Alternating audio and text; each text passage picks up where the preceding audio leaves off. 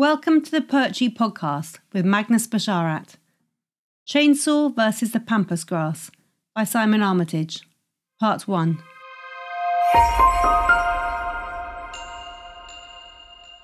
Chainsaw versus the Pampas Grass is set up as a contest, just like a football match. Perhaps Leeds United versus Manchester United, close to Simon Armitage's home. Pampas Grass is well known to gardeners, and is probably visually recognisable to most of us. It's not really what we think of as grass at all. It's not the green stuff we play football on. Rather, it has a thick cane-like stalk and a feathery plume at the top. It can grow up to 4 metres high, and it is a fast-growing and invasive plant. It's seen by many gardeners and homeowners as something of a pest. But because it's fast-growing and abundant, it's often used to screen houses and windows from roads and pavements, so it can create a sort of privacy. But Simon Armitage's poem is all about how the pampas grass needs to be kept in check by being cut down. Otherwise, it would never stop spreading and might take over the whole garden. So the seasonal cutting back of the pampas grass is an annual horticultural rite. The opening line, "It seemed an unlikely match," continues the theme of a sporting contest. It's a David and Goliath clash, a team of millionaire all-stars from the Premier League against a team of part-time non-league amateurs. Match here is a classic Armitage pun. It's match as in a contest, but also match as in a pairing, like a match made in heaven, for a couple that suit each other completely. The chainsaw is described in colourful and amusing detail throughout the first stanza.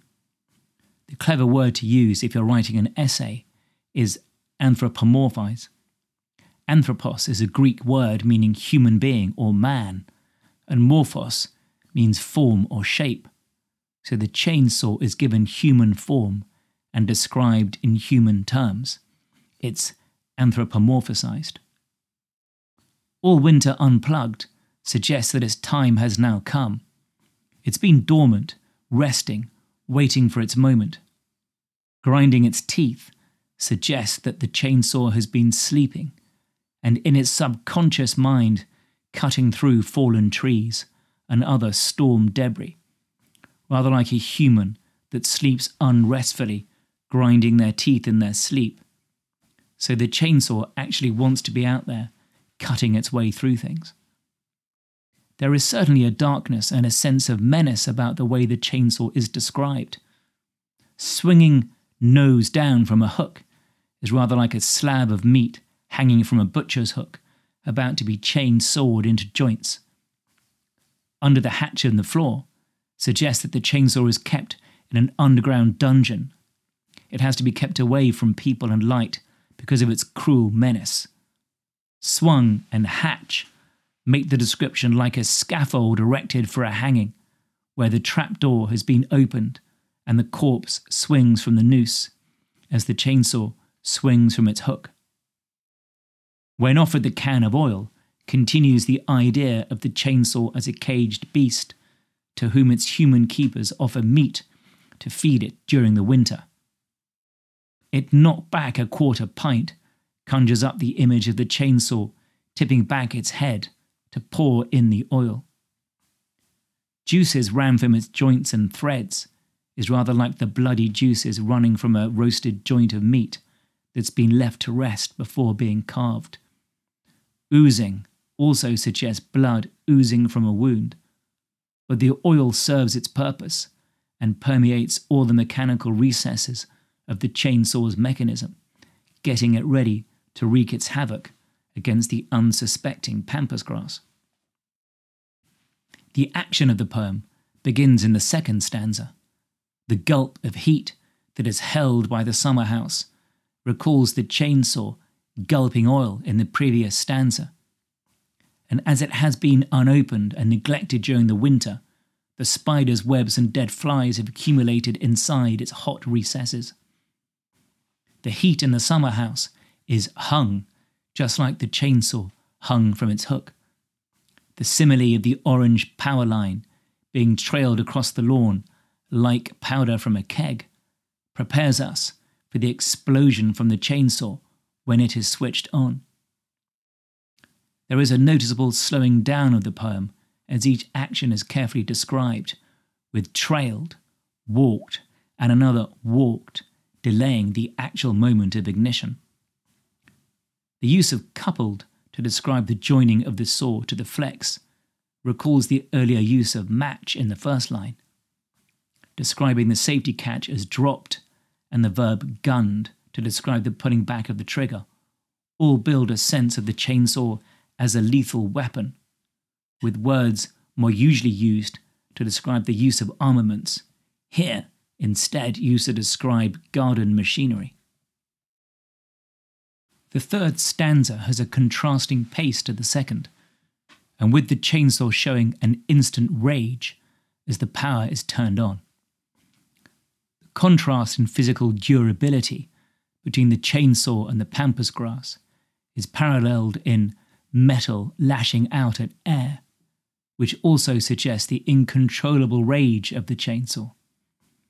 Being connected to the mains suggests that it has unlimited reserves of power, but also hints at a transience, which recurs at the end of the poem. The chainsaw is extraordinarily destructive, but in a short space of time, certainly when contrasted to the growth cycle of nature. The anthropomorphic presentation of the chainsaw is accentuated in this stanza. The chainsaw is presented as having a perfect disregard for whatever lies in its path, a sociopathic chainsaw, and with its mood to tangle with cloth or jewellery or hair, the strength and power of the chainsaw, and how hard its operator must work to stop it cutting everything that lies in its path, comes across. That a chainsaw has the emotion of desire works successfully in the poem because of the way its human characteristics have been built up throughout the poem. Usually, what we mean by having a sweet tooth is a way of describing someone who craves sweet things. But the chainsaw's craving is for flesh and blood and the bones underneath.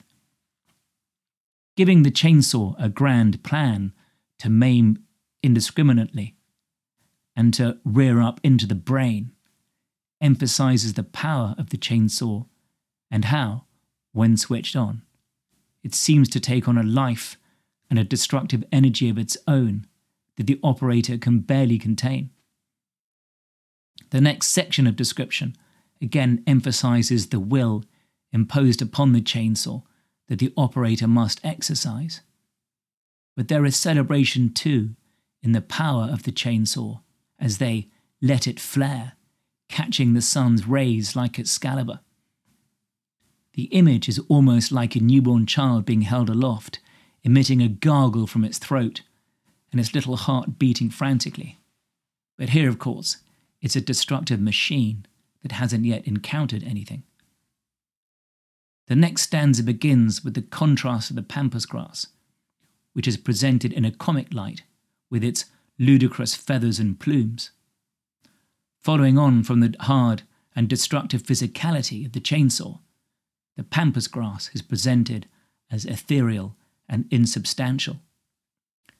The energy and speed of the chainsaw is contrasted with the languor and of the pampas grass sunning itself, and its cushions and tufts, alongside feathers and plumes, making it sound costumed and cosmetic in contrast to the chainsaw's visceral hardness.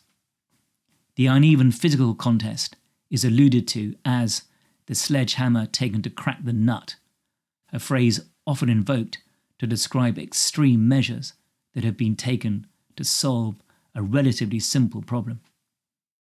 Overkill, in the next stanza, again emphasises the apparent one-sidedness of the contest, as well as recalling again the latent violence of the chainsaw in kill. The use of delicate verbs like touched and dabbed show how easy the destruction of the pampas grass is, with docked and dismissed emphasising the effortlessness. The plant juice that is spat from pipes and tubes is reminiscent of blood from human veins and recalls the flesh and bones in the third stanza. The description of the chainsaw as it ripped into pockets of dark, secret warmth presents the action as a violation of nature, as though this act has become a kind of self-gratifying punishment. The sixth stanza begins with the chainsaw operator clearing a space to work, giving their obliteration of the pampas grass a status equivalent to formal labour. The list of verbs that follow, severed, felled and torn, continue the theme of the violent destruction of nature, with torn a particularly uncomfortable verb. The repetition of cut and raked emphasises the length of the process and therefore the abundance of the pampas grass. The description of the leftover stump that wouldn't be prized from the earth suggests nature reluctant to give up the remains of the clump. It's almost holding on to the roots tightly in the way that prizing something from a closed fist is extremely difficult. The desire to finish off the pampas grass, its complete deracination, becomes more frenzied and pathological. Finish things off suggests the chainsaw operator wanted to kill a living thing, like a bullfighter carrying out the coup de grace on a weakened bull. Again, recalling a sword being plunged vertically into a body, the blade of the chainsaw is driven downwards, but the power of nature to grow and heal is alluded to, as the roots already seemed mended. The abrupt ending to the stanza, I left it at that, suggests that the job is done, victory complete, there's no coming back. The abrupt ending leaves a gap of time that allows the summer to arrive and for the pampas grass to start growing back, despite the havoc wreaked upon it. The stump is now a nest for small shoots to sprout, which grow quickly. Corn in Egypt is a reference from the book of Genesis from the Bible and means that there is an abundance of pampas grass, with its plumes now resembling a victor's crown. The final stanza returns us to the beginning of the poem, so we have come full circle, just like the growth of spring and summer following autumn and winter. One of the poem's themes is the power of nature, far more powerful than the destructive habits of man, and the futility almost of our shared inclination to try to order and manage nature. The chainsaw is back on its hook, and it is again given human emotions, seething in anger at what the pampas grass has been allowed to do. But because it has only one purpose, and can't fulfill that purpose unless plugged in and managed by man, all it can do is seethe. But it is obsessive in recalling its sole purpose to destroy, and can't forget. So the poem is about mutability, the inevitability of change, a theme that draws many poets, particularly the Romantics, who often wrote about the power and scale of nature and the relative irrelevance of man. Even though the pampas grass isn't a native species, it doesn't belong in the garden, but it has evolved over many millennia an almost indestructible durability that will always defeat any attempts to expunge it.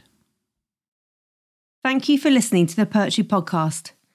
More podcast episodes in the series are available from Apple Podcasts, Spotify, or whichever podcast player you use.